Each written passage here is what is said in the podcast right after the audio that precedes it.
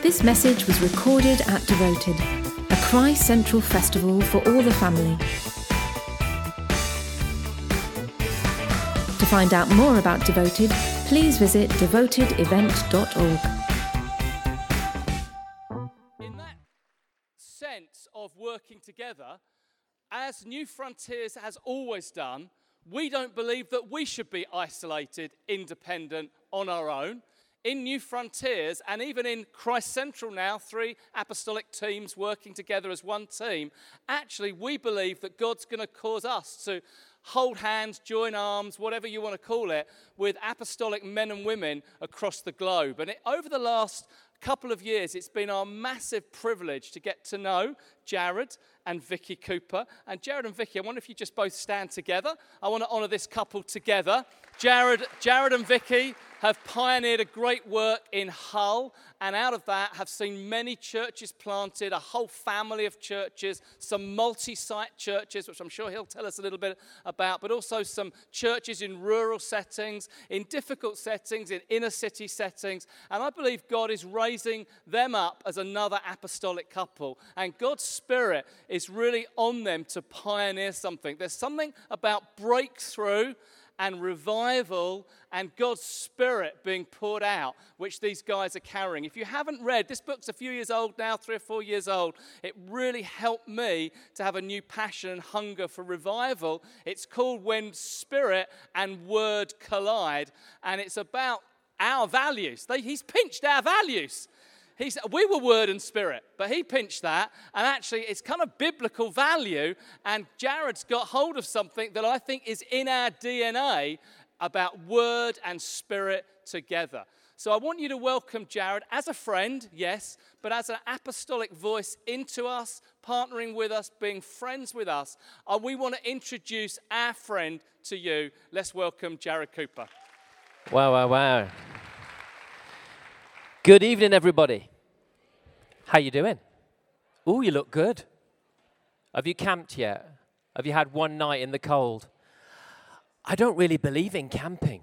I mean, theologically, what do you think? It's a bit Old Testament to me. Let me put that there. Oh, wow. Well, as you've heard, my name's Jarrod. I am 49 years old. At this point, you're supposed to go, No, I, I don't believe it. I have been going to church, there we go, since I was 10 days old. We used to go to five services on a Sunday. We were that family. And um, I've been to thousands of church services. Anybody here?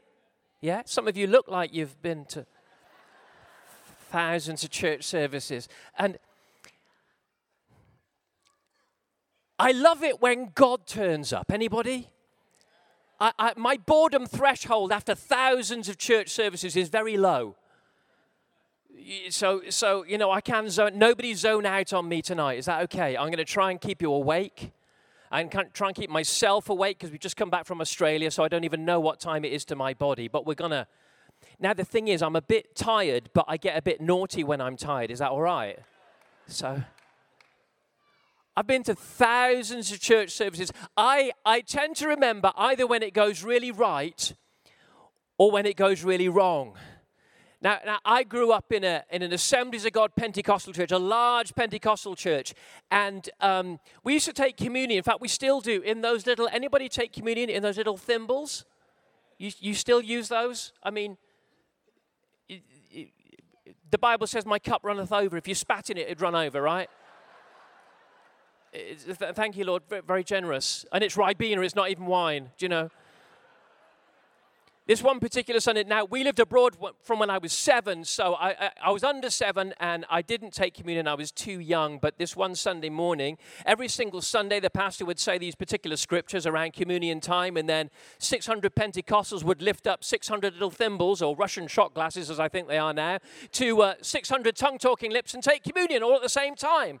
And this one particular Sunday, the pastor said the same verses, and 600 Pentecostals lifted up the little Russian shot glasses full of rye To their lips and, and drank it. And my mum was the first. She screamed and began to run for the toilets. And the toilets were kind of at the front and down some stairs in this particular church. And she's running down the stairs screaming, thinking, Pastor is going to kill me. Because this is the 1970s when we're all scared of our pastors. And she's running down the stairs. Then she realizes that 600 Pentecostals are running after her and they all ran into the toilets. There were five Pentecostals around each toilet, puking up. There were Pentecostals around every sink. There were false teeth gathering in the sinks. There was pink puke up the walls.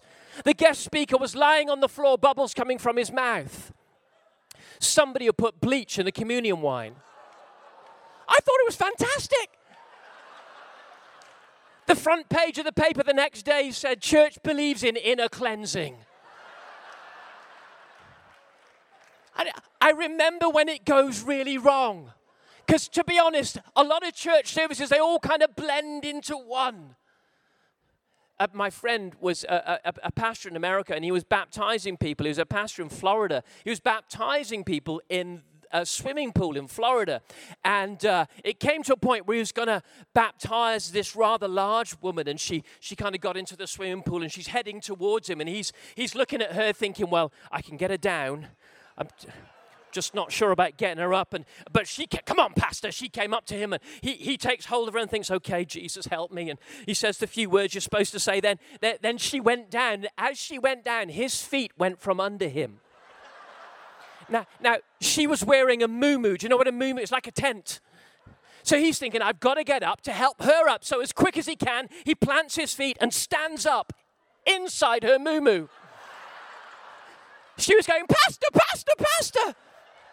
I remember when it goes wrong. I, I, I've got an African preacher friend, big African guy, you know, really sweats when he preaches, proper Pentecostal. And normally he leaves a white hanky on, on the pulpit. And he's preaching away this one day. There's about 600 people in the room. And he's preaching and going for it. And he's working up a sweat, you know, preaching properly. And, and then he realizes, oh, I, I haven't left my, my hanky on the, on the pulpit. So he's trying to search for his hanky without making it obvious. And I must have left it in my pocket. And, and he glances down and he can see something white flap, flapping about here. It, just work with me. and his fly is undone and he's wearing a white shirt, and the shirt tail is sticking out of his fly. So, in front of 600 people, he grabs it and pulls.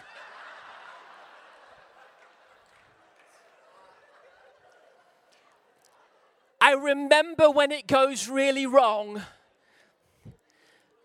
The other thing I want to remember is when it goes really right. I believe church is supposed to be remarkable.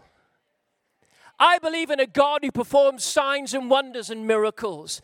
I believe in a God that wants to bring revival to the United Kingdom. The concept of spirit and word I, I got from the Smith Wigglesworth prophecy, where he said there will come a day. It was a prophecy of about five stages, and the first four have come to pass. And the final stage was this there will come a day when the people of the spirit and the people of the word will come together, and it will usher in the greatest revival that the world has ever seen, eclipsing the Welsh and the Wesleyan revival. I believe we're in that day today when people of the Spirit and people of the Word are coming together like never before. And I believe it is birthing a remarkable church in the earth. And I don't know about you, I want to be part of that. I don't just want to be small and flaky and spirit filled.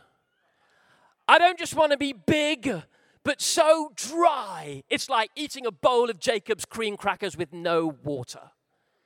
Somehow the two can come together where we have well led, well organized, well put together in a divine sense, but also miracle working, signs and wonders, glory filled churches. Come on, this is where we're going.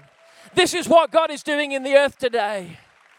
Something's going on that's remarkable. I want to read you a verse, and it's kind of going to be the benchmark verse for the evening. And it's Genesis 28, verse 16 to 17. You'll recognize it. You can go read it later this weekend in your own Bibles if you've not got them with you. Genesis 28, 16 and 17. Jacob has had his dream of uh, a stairway reaching between heaven and earth. And it says this When Jacob awoke from his sleep, he thought, Surely the Lord is in this place and I was not aware, with, aware of it. He was afraid and said, How awesome is this place? Listen, here's the key line This is none other than the house of God, this is the gate of heaven. The house of God is meant to be the gate of heaven. Now, in our church, we don't say amen. We, we say one of two things yabba dabba doo can you try that with me? Come on, work with me. I want to get all the religious spirits out of the room. One, two, three. Come on, I can feel it. The other thing we do is we growl. Because I feel like the church needs to get its grunt back. Anybody? Come on. We're not here to be boring. The house of God, that's you and me, people. It's not a building. The house of God is meant to be the gate of heaven, the place where heaven is coming to earth. I've been to thousands of church services, but I have not always seen the manifestation of God and of heaven on the earth. I believe we're living in a day when we need to call out again for all of heaven to burst through the gates and come speeding into our churches with signs, wonders, miracles, transformation, and ultimately kingdom come in the earth today. That's what God wants to do. We're meant to be a place where heaven is invading earth. Uh, one of our church locations is, uh, is in quite a rough area. Uh, it, it's, it's, it's rough enough that sometimes when we worship loudly, the building gets shot at. There's nothing more powerful for your worship than people shooting at the building as you worship. People really dance quite, quite passionately.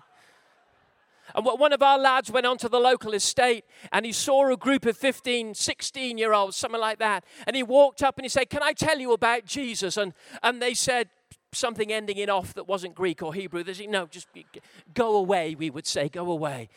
But he saw one of the lads was leaning on a, on a bike with an obviously bad leg. And he said, Look, if Jesus heals your leg right now as I pray, can I have two minutes to talk to you about God? And before they could answer, he slaps his hand on the lad's shoulder and said, In Jesus' name be healed. The lad jumps off his bike, begins to shake his leg, clutch his stomach, and he said, What have you done to me? I can feel something inside me. It's amazing. He said, Well, that's, that's okay, but how's your leg? My, my leg's completely better. And then there on the street in he began to shake under the power of God. The other lads with him said, What's going on? He said, I don't know, but it feels amazing. So they said to our lad, Can we have some? So listen, never been to church, 15 year olds, they lined up in a row like we would do in church. They put their hands out in satellite disposition just like we would do. And they began to shake under the power of God on the street. A little group of seven, eight, nine year olds walk up to the end of the row, and the one on the end is shaking and says, What's going on? It's the power of God. They say, Can we have some? So they lined up and they got prayed for, and they began to shake under the power of God on the street. A policeman walked up. So, what's, what's going on? One of our lads said, it's, it's the power of God. Do you want some? No, he said, I got a job to do, and he disappeared. Thank God. It was great. That night, those lads, plus they brought more friends to the church, 20 of them gave their lives to Christ that night.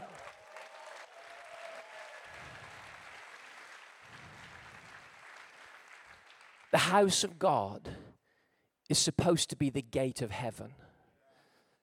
I remember planting a, a, a, a, small church probably 20 years ago, 25 years ago, when we were starting it in a sports hall. And and uh, I believe in the power of the Holy Spirit. I don't mind people being overwhelmed by the power of God, trembling under the sense of His presence. And, and we'd started this first little meeting, and we'd forgotten all down one wall was floor to ceiling windows, and we'd forgotten to close the curtains in this very first service of this new church.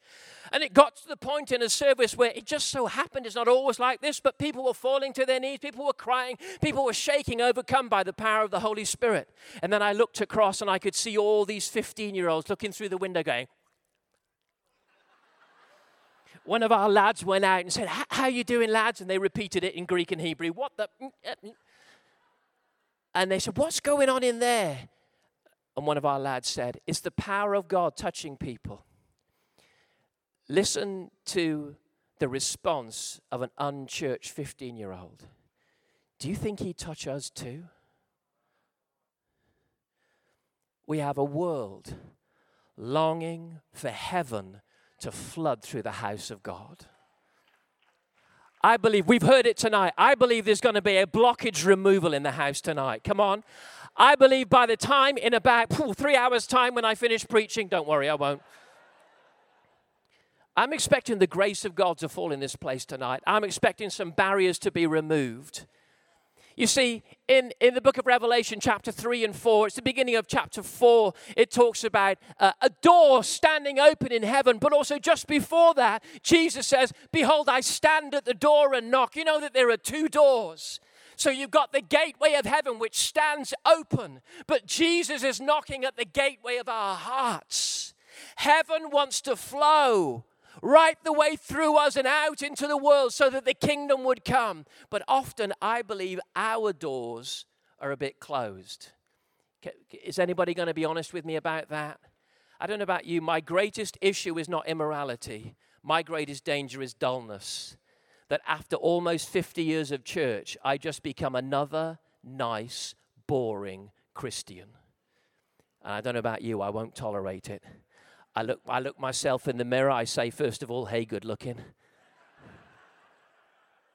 And then, secondly, I say, don't you dare be dull. Don't you dare be boring. Because I don't know about you, this Christian life can become religion so quickly. We need God to be moving in our lives. So we're here tonight, and I believe some stuff's going to be, some dams are going to be broken tonight. Is that all right? I want to share with you three things, three dams that need to be broken. I want to share with you three things that we need to remove from the gates so that heaven flows through our lives. And this works for churches, for teams, and for individuals. Is that okay? If you've got a Bible, turn in your Bible to, um, to 2 Timothy 1 and 6 to 7. And let's see if we can deal with three things that block the gates of heaven, or three dams, as we've heard tonight, that need to be removed. 2 Timothy 1 6 and 7. This is apostolic father Paul speaking to his spiritual son Timothy. And he says this well known verses. He says, For this reason, I remind you, Timothy, to fan into flame the gift of God which is in you through the laying on of my hands. In other words, let's work that one out. Timothy, there is something in you that should be like a great burning bonfire, but it's your choice whether it is a bonfire or an ember. It's totally up to you. Don't blame the pastor, don't blame the church. There's something in you that should be burning with the fire of God, and it's your job to fan it into flame. It is your job to stay on fire. We've got to go find the fire. For this reason, I remind you, fan into flame the gift of God which is in you through the laying on of my hands. In other words, it's our choice whether it's a bonfire or an ember. Verse 7 What is it that turns it from a bonfire into an ember? Paul tells us, For God did not give us a spirit of timidity but of power, love, and self discipline. Here's the first thing my timidity blocks the gates of heaven. English people in the room, God's not English. He's not even Welsh. I'm a Welshman. Now, I know the Bible was originally written in Welsh, but sometimes do you think that perhaps we think being nice and being Christian is the same thing. But when I read the book of Acts, I see a riot causing church. I see a bold yabba dabba doo grunting, let's go transform nations kind of church. And sometimes I think we're just becoming too timid and too nice. And you know what it does? It blocks the gates of heaven from pouring the Holy Spirit through our lives into the lives of others. Fear takes the things of God and locks them in a box inside of us. The only way to see God move through us and out of our lives is that we somehow, not that we become brash or arrogant, but that we become bold and confident. It might be quiet confidence, but we need to be confident. Because the Spirit of God, you could call it faith, the Spirit of God moves where people walk in a confidence with Him. You see, God requires unusual, bold action to see miracles come about. Think of Moses at the Red Sea. Moses is stood at the Red Sea, and God often says unusual little things that we need to do to release the movement of God in the heavens into the earth. So Moses is stood at the Red Sea, and God says, Raise your stick over the sea. Now, I don't know about you, but if I was Moses with all the grumbling Israelites and all the armies of Egypt and the Red Sea, I would have said to God, God, stop messing around. Just part the Red Sea you know, intercession guys, would you pray a little louder? Somebody blow a shofar. Somebody, somebody get some flags quick. Somebody bind the strong man. Somebody loose the weak one. I don't know. Just we tend to do charismatic stuff instead of doing the one thing that Jesus says to do when he whispers in our ear, lift that stick over the sea. Or like he did to Joshua, shout, for the Lord has given you the city. God gives us little things, and we need to have the boldness to obey the Spirit. Because let me tell you how miracles work. Miracles are really simple. All you do is you hear what God says and you do it, and things in heaven become flesh on earth. That's all it is. Raise your stick over the sea. It's a crazy command. We could get all the broom handles we've got, head to the beach today, and keep waving them. Ain't nothing going to happen. But when God says it, we can be really noisy charismatics, but it was the one shout in that one moment that brought down Jericho. Can you imagine if the children of Israel had been English? We would have loved at Jericho the first six days of silence. Shh, we're binding the strong man. We'd have broken out our cups of tea and our cucumber sandwiches, and we would have been marching round the walls.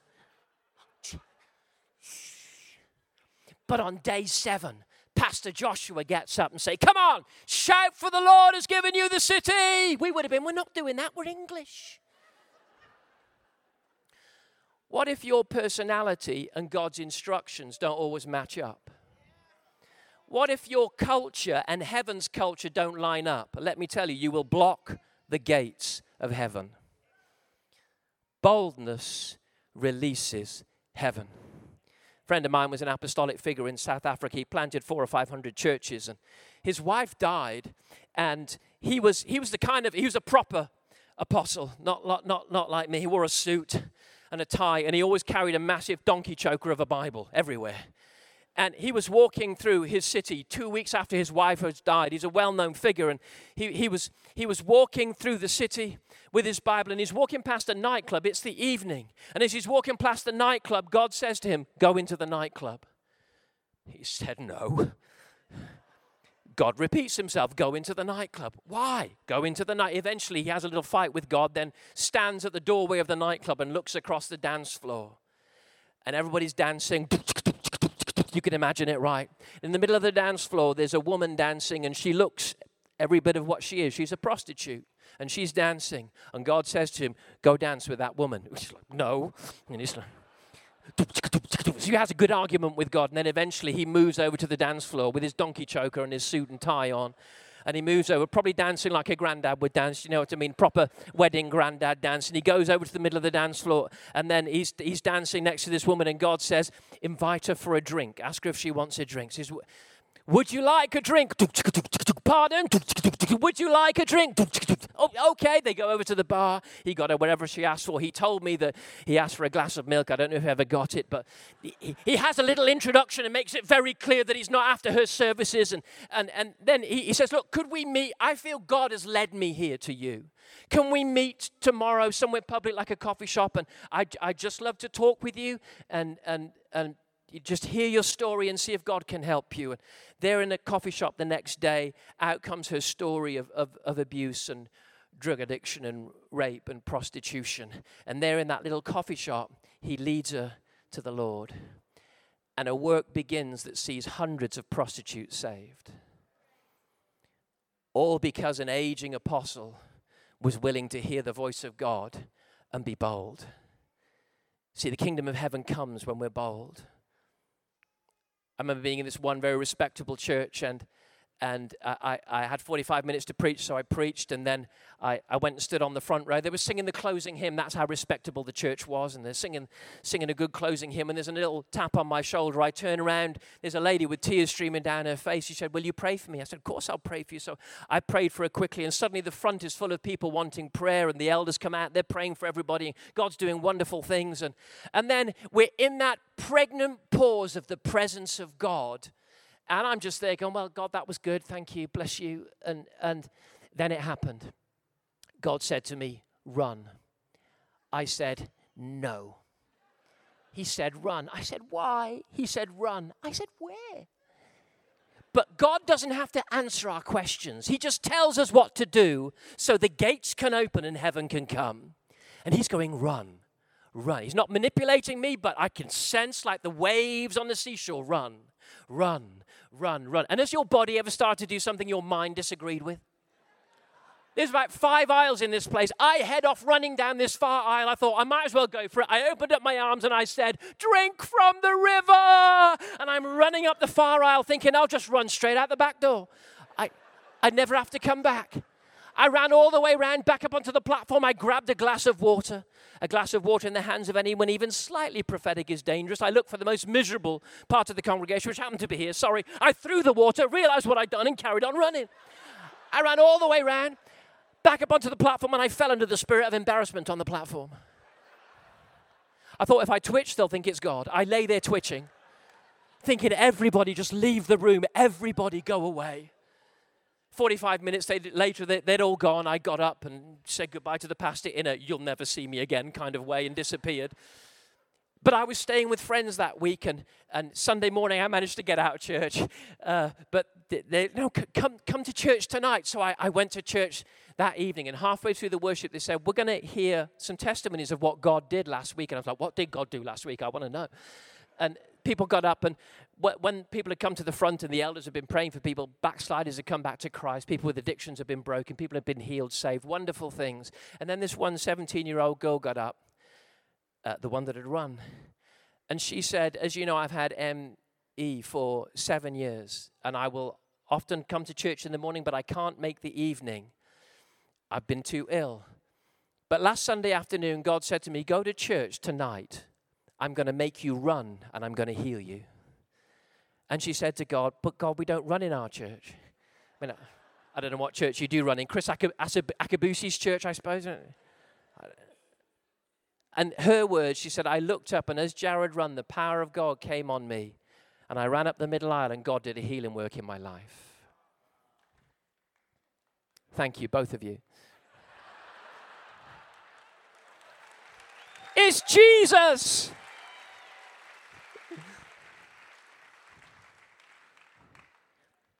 See, our timidity locks God in a box inside of us. Do you know, charismatics have quite a strong backsliding rate. And the reason is we are promised so much, but action so little. And we must overcome that. We must learn to perform miracles and signs and wonders. And it begins with beginning to put aside our timidity from the gates of heaven and say, okay, God, I, I know I'm not going to change my personality overnight or anything like that, but God, begin to move through me. I might fail you 80 times and get it right 20, but God, begin to move through me. I give you a bold, confident version of me. Don't you want to be a confident version of you? That's where heaven will reside. The devil doesn't mind you going to church, he just wants you to stay timid because then heaven will never come to church. Wow. We got to learn to cooperate with God.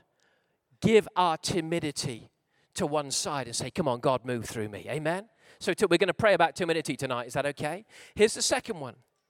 And uh, I got to give God my timidity. The second thing that we're going to give God tonight is our humanity. Do you know your humanity can block the gates of heaven?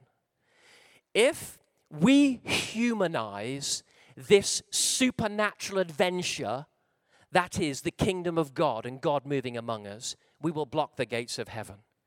If we just break this down to methods and talent and gifting, if we say this worship is just about talented people doing talented things, if we think preaching is the equivalent of a university lecture, if we think that our communities are built solely on good sociological theory, we're in trouble. Listen to this scripture. Listen to what Jesus said. This will get you. Are you ready? Matthew 16 23. You've heard it before. Jesus said to Peter, Listen, get behind me, Satan. There he is making friends again, right? Right. Listen carefully. Get behind me, Satan. You are an offense to me. You have in mind the things of man, not God. We think for something to be demonized, it has to have horns and a tail and smell of sulfur. The truth is, Jesus said, if you want to demonize the church, just humanize everything. Get behind me, Satan. You have in mind the things of man.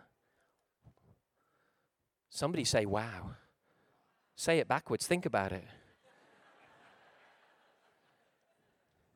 If the grace of God is not powerful enough to make miracle workers of you and I, let's just go home now.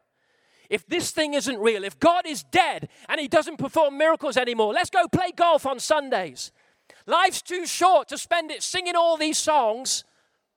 We want God to move in our lives. Anybody? I don't want to humanize this thing. I don't want to humanize leaders and humanize each other and humanize worship. No, this is a supernatural adventure. Now, you might go to me, yeah, but we don't want to be weird. Listen, you believe in a virgin birth, you're already weird. What are you on about? You're, you're here on a Friday night, you're already weird. You're on a supernatural adventure. The day we accept it, we remove mere humanity from the gates of heaven and say, okay, God, you're not English, you're not even Welsh, not even African. You are God, and we want heaven to come to earth. So, God, have me, transform me. I'm up for a supernatural adventure. That's what I want. Now, here's what we do. Jesus spoke quite a bit about this. Listen to these verses. You can read them. It's Mark 7, Again, they're well known ones. You can go read them this weekend. Mark 7, 6 to 7. Jesus said, He's making friends again. Isaiah was right when he prophesied about you hypocrites. The word hypocrites literally means actors. Oh, isn't it so easy that this becomes an act? You know, how, how, how are you? I'm fine. My, my Bible school lecturer always used to say Christians don't tell lies, they just sing them in their songs. We're more than a conqueror get the flu every winter. Because let's be honest, it's so easy. Forget 50 years, it's so easy after three years for things to become an act. These people honor me with their lips, Jesus said, but their hearts are far from me. Listen to this incredible verse. They worship me in vain. You can be saying the right name, but it's still all in vain, a waste of time. That's an incredible thought. Their teachings are merely human rules. We can't humanize this. We can't make it nice and English. This is either the kingdom of heaven coming or I want to go do something else. I'm not interested in breaking out the cucumber sandwiches and the cups of tea and wondering whether I should shout at Jericho. If you've got Jerichos that need to fall, well, get over yourself and learn to shout. Don't humanize it. Well, surely there's 10 other things I could do that are more compatible with my personality. No! Do what God says. Right? Well, I'm getting excited and I'm jet lagged. Got to do what? You see, it isn't always going to be nice. Listen, a few verses later on in Mark 7, one of my favorite passages in all the Bible. Mark 7 32 to 35. There, some people brought Jesus, a man who was deaf and can hardly talk. Here, we're about to see the weird stuff of the kingdom coming. And they begged Jesus to place his hand on him. Verse 33 After Jesus took him aside away from the crowd, Jesus put his fingers into the man's ears. Then he spat and touched the man's tongue. Oh, this is good, isn't it? Should we do this tonight? I'm just preparing for the healing line. Is it more powerful with green in it? I don't know.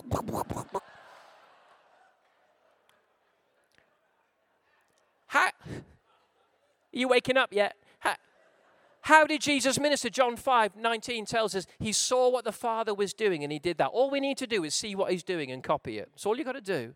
So here's Jesus. They bring him a deaf and a mute man. What do I do? They're telling me to wave my hand over it. And the father's like, No, no, no, no. I want you to walk him out the village. Oh, okay, but the worship team are here. Uh, they're about to take an offering. We, you know, we've got tidy church. It's not on the run sheet.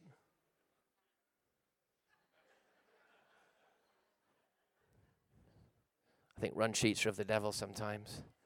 Come on, oh, come on. I say it with a twinkle in my eye. We use run sheets, but you've got to do your best to ignore them, right? You got to have one eye on the run sheet and another eye on heaven. You look great when you do that. Right? Walk him out of town, the father shows him. So he walks him out of town. Now, now, father, what shall I do? Do you know what I mean? You can imagine a little bit of bit of music in the background. What shall I do? Stick your fingers in his ears. I, I, I would have been like, they're not, he'd not had a bath that morning. I mean, we're going back in time. The ears would have been pretty filthy. So he sticks his fingers in his ears. Now what, Father? And is it spit on his tongue. Are you sure? Can't we sing a loud chorus for a moment? Spit on his tongue. But he did it. Look what it says. This is the Bible now. Then he spat and touched the man's tongue. He looked up to heaven and with a deep sigh said, It looks like this to me, which means be opened.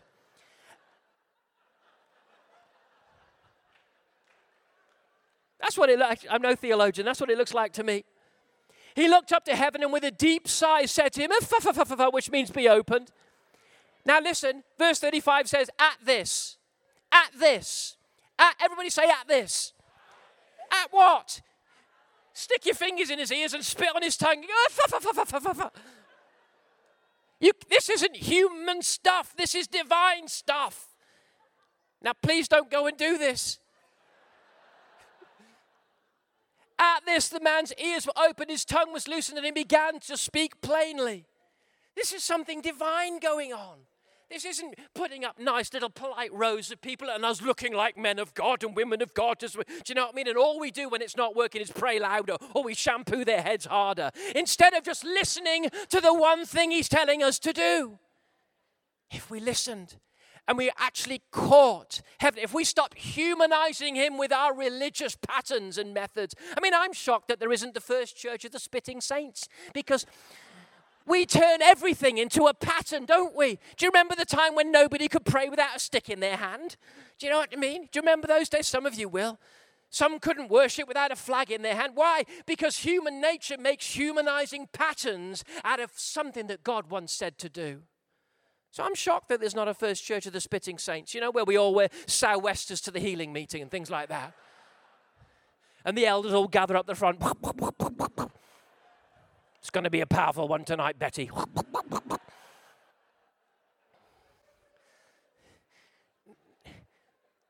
Now, just because every pastor in the room is twitchy, I am not saying to go do this. You know, the run story, I only did that once. You don't make a pattern of it. But God is going to say unusual things. I, actually, I went back to a church once a year later after talking about this verse, and a little old lady came up to me. She said, I did what you said. I said, What did you do? She said, I spat on someone. I said, No. No, no, no, no, no, no, no. You weren't meant to do it. It was an example of the unusual things God might say. No, she said, It's okay. It works. I said, What? what, what, what do you mean it? What do you mean it works? She said, Well, I went to this church. It wasn't my church. I thought that helps. Said, and I sat down, and this, this, this woman sat next to me, and God said, The woman sat next to you is deaf. I want you to spit in her ear, and I'm going to heal her. So she turned and she said, Excuse me, are you deaf? And the woman said, Pardon? No, she, she didn't. I always had that one. It's not, she didn't. She said, Yes, I'm deaf in one ear. And so she said, Well, God's told me to spit in your ear and he's going to heal you. And the woman said, Okay. I would have been not without a blood test. Weird lady. But she put some spit on her fingers, put it on her ear, and her ear was opened. Come on. We got to get back to the adventure, the wild adventure. We got to be a little bit dangerous. I've worked out if you have a true heart to serve and love people and not be an attention seeker, you can't really get it wrong. If we really love people, Smith Wigglesworth was once, well, he picked up a dead body and he held it against a wall and he punched it and it fell down still dead. So he picked it up again, punched it again, fell down, still dead. So you're probably thinking third time's a good amount, right? It's a good biblical number. Lifted up, punched it, still dead. He kept going. Fourth time, fifth time. I mean, 144,000 is a biblical number. I'd be there all day to, to, to, try and get there. Sixth time, miracles and the voice of God. How often would we stop on the sixth time? Seventh time, he picks the man up, punches him, and he comes back to life. So there is a place where we need to stop humanizing God with all our little methods. let's be honest, a lot of things that we do in church are culture. They're not the Holy Spirit. I mean, with worship, I don't know about you. Um, I sometimes think that God gets up on a Sunday morning, excuse my theology, and he gets on a cloud with Gabriel and, and Michael, and he's, he's sailing across the earth and saying, well, uh, we, we really want to go to church this morning. What, what are they all doing now? And Gabriel says, We're all, well, they're on the fast songs bit, Lord. Okay, so they got that planned. Yes, some of the churches planned that three months before this service, Lord. They just they planned it. The multi tracks are all clicked in. There's no way we can change that. It's there. And then 20 minutes later, they're still going over the earth, still haven't made it to church. What they're doing now, they're on the slow songs bit, Lord. Oh, okay. Can, can we go now? No, they've planned it all out. There's, there's Sister Betty's going to sing. And, you know, what they're doing now, well, they're doing their nice little sermons. And I just wonder sometimes if God ever gets to come to church. If you can do church without God, just imagine your services. If they can happen without God, we're in trouble, aren't we? Come on. God, we want to stop humanizing you. See, the greatest danger as we age, when we're, when we're born, we live out of imagination and we run towards it. We can be anything. My son is, is a 10 year old. He, he wants to be an Olympian and a chef and a pastor all at the same time. And we're young, we imagine and we run towards. But as we age, something happens. We slowly stop living out of imagination and we begin to live out of memory. So we go to our memory banks again and again. And the great danger is that instead of living 20 years, we live one year 20 times over and over again. And we live this cultural Christian thing that feels slightly like the right thing, but is devoid of power. Tonight, should we cry out to God, God, we don't want to humanize you. Forgive us for our dullness. And I'm going to be the first in the queue to keep. I say this to God almost every day. I don't know about you, I backslide about three times a week. I got to come back to God and say, God, deal with my dullness. Keep me fresh. Keep me on fire in the things of God. Deal with my religious spirit. Hey? Because we lock God in all of our tidy little boxes. God, deal with our t- timidity. God, deal with our humanity. And here's the third one and the last one. I wonder if I've got a keyboard player up somewhere, haven't I? Oh, he's there. Hiya, mate oh, come, come and play something so we feel more spiritual. Is that all right? Just, thanks, Nathan. Just, should we just wait for it? Because, I mean, even Elisha was grumpy once and he called for Kenny G, didn't he? And then suddenly felt, uh, oh, that's nice, isn't it? Can it turn it down in this fold back a little bit? It's nice, but it's louder than me. That's not fair. Just in this one, wherever the guys are.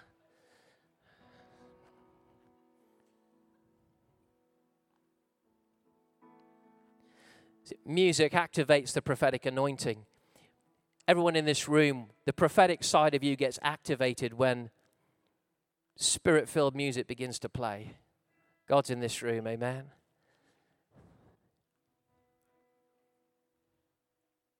God, we want you to wash away our timidity. I believe you're supposed to walk from this room the confident version of you, not arrogant, but knowing I'm loved. You have loved me with an everlasting love. That's our God. I believe God wants to wash through our humanizing of what is supposed to be a supernatural adventure. We're not out to be weird, but God, we want to be free enough to obey you. That's all we want. We just want to be free enough to obey you. When you say shout, we can shout. When you say run, we can run. And God help us if you ever say spit, about a quarter of us might do it. But God, to the best of our ability, we want to run in the things of God. Anyone else?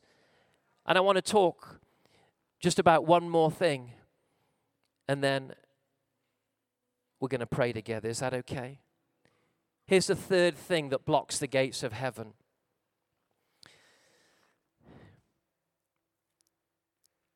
In our brokenness, so many of, us have to deal with what some would call imposter syndrome. In other words, everyone in the room is more spiritual than me. Everyone's more qualified than me.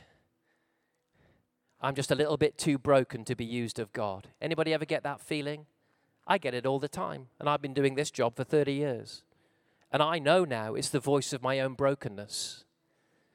But here's a secret I've discovered that grace can flood your brokenness and make something wonderful of you.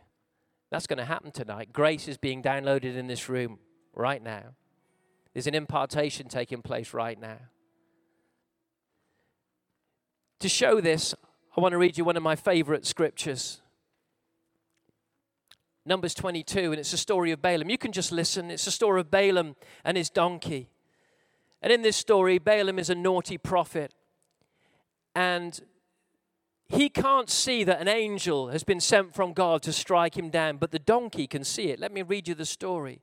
It says, Then the angel of the Lord moved on ahead and stood in a narrow place where there's no room to turn either to the right or to the left. When the donkey saw the angel of the Lord, it lay down under Balaam, and he was angry and he beat the donkey with his staff. Listen to this. Then the Lord opened the donkey's mouth, and it said to Balaam, What have I done to you? To make you beat me these three times? Balaam answered the donkey, You've made a fool of me. If only I had a sword in my hand, I'd kill you right now. Can does anybody else picture Eddie Murphy in Shrek with this? There's the prophet beating the donkey, and then the donkey turns around. What have I done to make you beat me these three times? I don't know about you. At that point, I would have been running. What? The donkey's talking. But Balaam has an argument with the donkey. You made a fool of me. If I had a sword in my hand, I'd kill you right now, as if he talked to his donkey all the time. The donkey answers Balaam, Am I not your own donkey, which you've always ridden to this day? Have I been in the habit of doing this to you? Balaam loses the argument with the donkey. No, he said. Then the Lord opened Balaam's eyes, and he saw the angel of the Lord standing in the road with his sword drawn. So he bowed low and fell face down. Here's what I get from that scripture the donkey had never been to Bible school. He hadn't had a quiet time that morning. He hadn't spoken in tongues for an hour. He didn't know the chronological differences between Ezra and Nehemiah. He was an ass, he was a donkey. But God could open the eyes of a donkey to see into the spiritual realm more accurately than a prophet. And he opened the mouth of a donkey to win an argument with a prophet. If God can open the eyes of an ass to see into the spiritual realm and open the mouth of a donkey to win an argument with a prophet, it tells me this any old ass will do. God can use anyone. God can use anyone. That's who He is. He's only ever picked up broken people like you and me. I don't know about you. I look in the mirror some days and I go, Cooper, you were so dysfunctional. Anybody on my planet? No, some of you are thinking, no, I'm not dysfunctional. Let me live with you for three days. I'll tell you what your dysfunction is. I have not met anyone without an area of brokenness where we limp a little bit. But what men and women of God do is decide that grace is greater than their limp. There has to be a moment when you move that out of the gate of heaven and say, I will no longer let my smallness, my history, my brokenness, or my shame fill the gate of heaven and stop him moving through me. If God can use an ass, he can use me.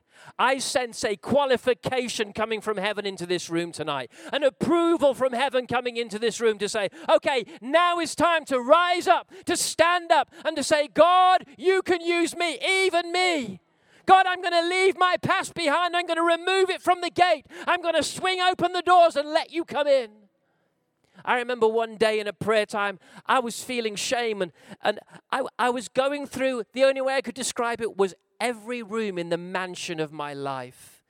And some of the rooms were easy. They talked about my history, talked about my gifting, talked about my family. And I would open them and find the blessing of God in every room and the, the great bright white light of God in every room. And then I, I got to some more difficult rooms that had words that spoke about sins in my life. And I'm like, God, I don't really want to go in those rooms. I'm kind of, I'm ashamed of that. And God said, open it. I push open the doors. And inside these rooms that I thought were filled with shame were filled with the mercy and the bright white light of heaven. Rooms that I thought were going to be dusty and cluttered were empty and shining with the brilliance of heaven. You know, the devil just wants you to concentrate on the dustiness of your past. When he's saying, no, no, no, no, you are qualified. It is time to rise up and bring the kingdom of God to education and to medicine and to government and to media and to the arts. It's time to stand up. The great move of revival that is coming to this nation won't be of famous men and women of God, it will be a movement of the body of Christ. It has been prophesied that people like you and people like me will go into hospitals and empty wards again, that deaf schools will be emptied because of all the deaf ears opening. There are moves of signs and wonders coming to our nation, but it it won't be through a special few. It will be through people like you and people like me saying, Look what grace did. Look what grace did. I remember once in Bible school, again being in a place of shame. Has anybody here ever felt shame? Right? It's an awful place. You don't feel like being close to God. You don't feel like you deserve to be close to God. But I was a Bible school student. I had to go to the morning worship service. So I thought, well, I'll know what I'll do. I'll, I'll turn up and I'll just lay on my face and it'll look like I'm prostrate before the Lord, but I can actually sleep. As long as I don't snore, no one will disturb me. And as I lay there and people were praising and worshiping around me, and I'm laying there in my shame, suddenly I was lifted up in a vision and I found myself on a mountain. And there before me was God. And He went down into the valley and His head went up into the clouds and He was built like a warrior. And God raised his arms and he began to shout over me, You are my son. You are my son.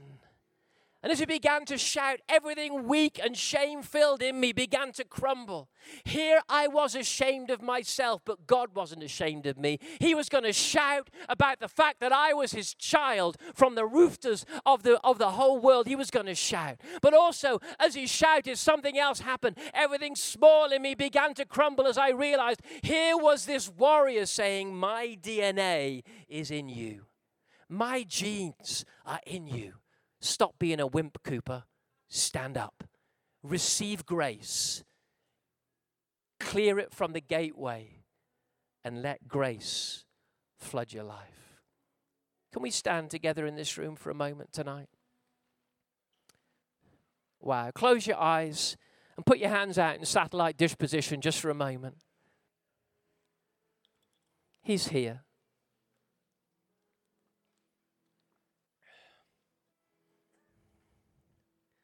God.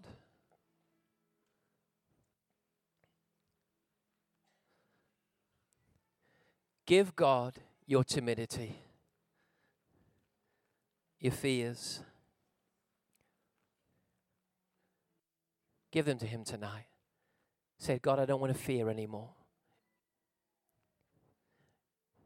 You need to isolate insecurity before it isolates you.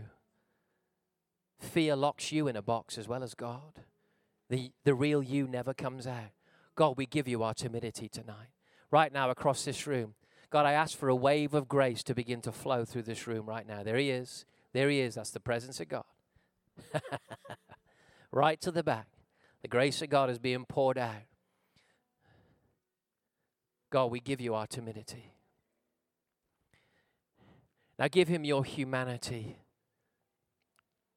We don't want to humanize this supernatural adventure. As you pray in this moment, I want you to accept the supernatural adventure God wants us to live in. God made you for the supernatural. God made you for adventures in the miraculous. Finally, I want you to give him your shame your imposter syndrome brokenness. I want you to laugh at it and smile at it because mercy is so much greater than it. I am who I am. What's happened has happened, but I'm ready to be a trophy of grace. That's what I want you to pray. I'm ready to be a trophy of grace. Something's building up in this room right now. Come on. Jesus, Jesus, Jesus. I'm ready to be a trophy of grace. I'm ready to be a trophy of grace. Jesus, Jesus, Jesus, Jesus, Jesus, Jesus, Jesus, Jesus, Jesus, Jesus. Increase, increase. We're clearing the gates, we're clearing the gates. We're clearing the gates, we're removing the dams, we're clearing the gates. We're removing the gates. Let your spirit flow. Jesus, Jesus, Jesus, Jesus, Jesus. Jesus, Jesus. That's it. Give him your timidity. Jesus. Give him your fears.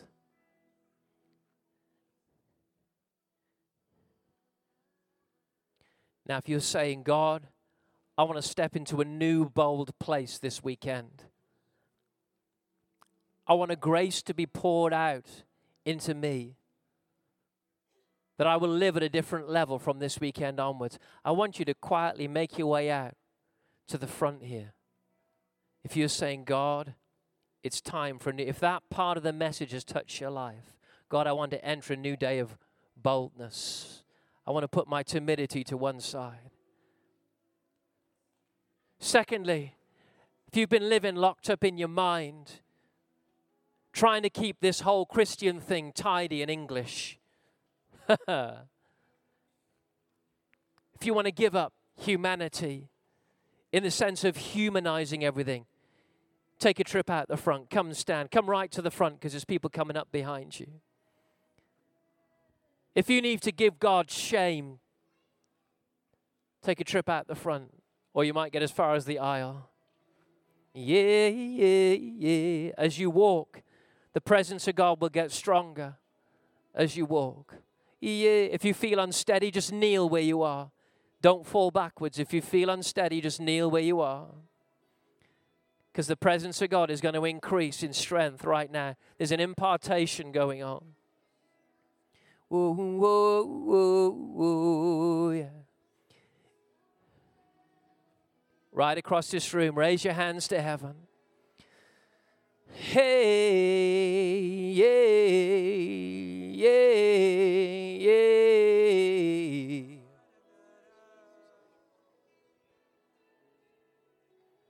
Yeah.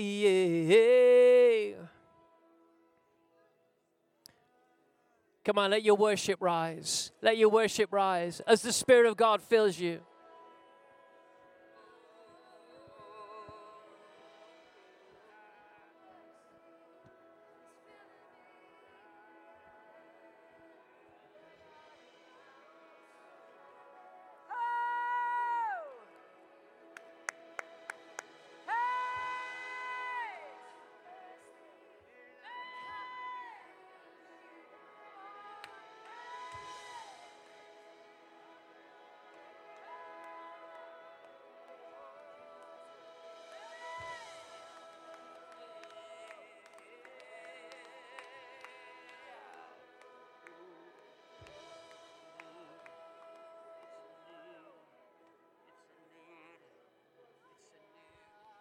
Jesus, Jesus, Jesus. Then, in a moment, just of silence, close your eyes where you are for a moment. Okay, there he is. God, I ask you to baptize, baptize, immerse every life in your power. Right now, there he is. It's increasing. Many of you feeling an increasing sense of the presence of God. Some feel lots, some feel a little, doesn't matter. Just receive, drink. There he is. There he is. The end of the book of John, it says Jesus blew on his disciples and said, Receive the Holy Spirit. I'm going to blow right now. It's just a prayer, it's just a picture of what God is doing. And as I blow, receive the Holy Spirit right across this room. That's it, right to the back.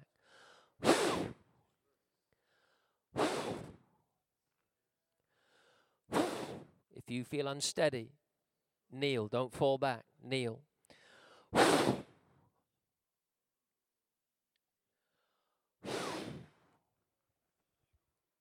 That's it. He's increasing. He's increasing. He's increasing. That's it. He's lifting depression. He's lifting depression off some right now. Jesus. Jesus. Jesus. He's lifting back pain out of lives right now. If you're in back pain, put your hands out in front of you. Just drink of the Holy Spirit right now. I command that back pain. I speak to the root cause. I command it to leave in the name of Jesus. In the name of Jesus. Migraines leaving in the name of Jesus right now. At night tremors. I command night tremors to end in the name of Jesus right now. Spirit of the living God. Spirit of the living God. Spirit of the living God, just a little bit. A little bit.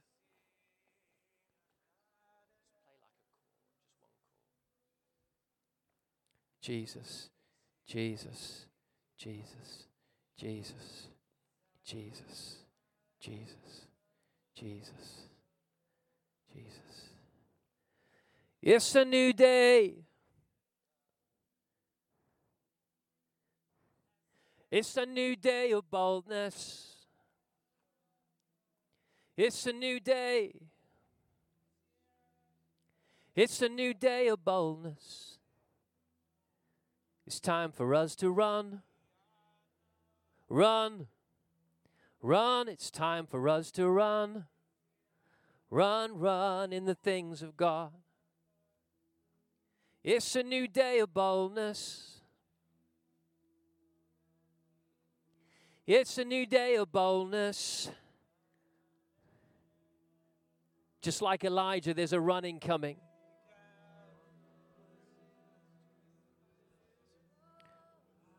Just like Elijah, there's a running coming. There's a running coming. There's a running coming. Drink, drink, drink. No more timidity. No more humanizing God. No more shame. Just a running just a running. He's loosening your legs. Your spiritual muscles are beginning to stretch and move and exercise. No more living in shame. It's time to stretch your spiritual muscles.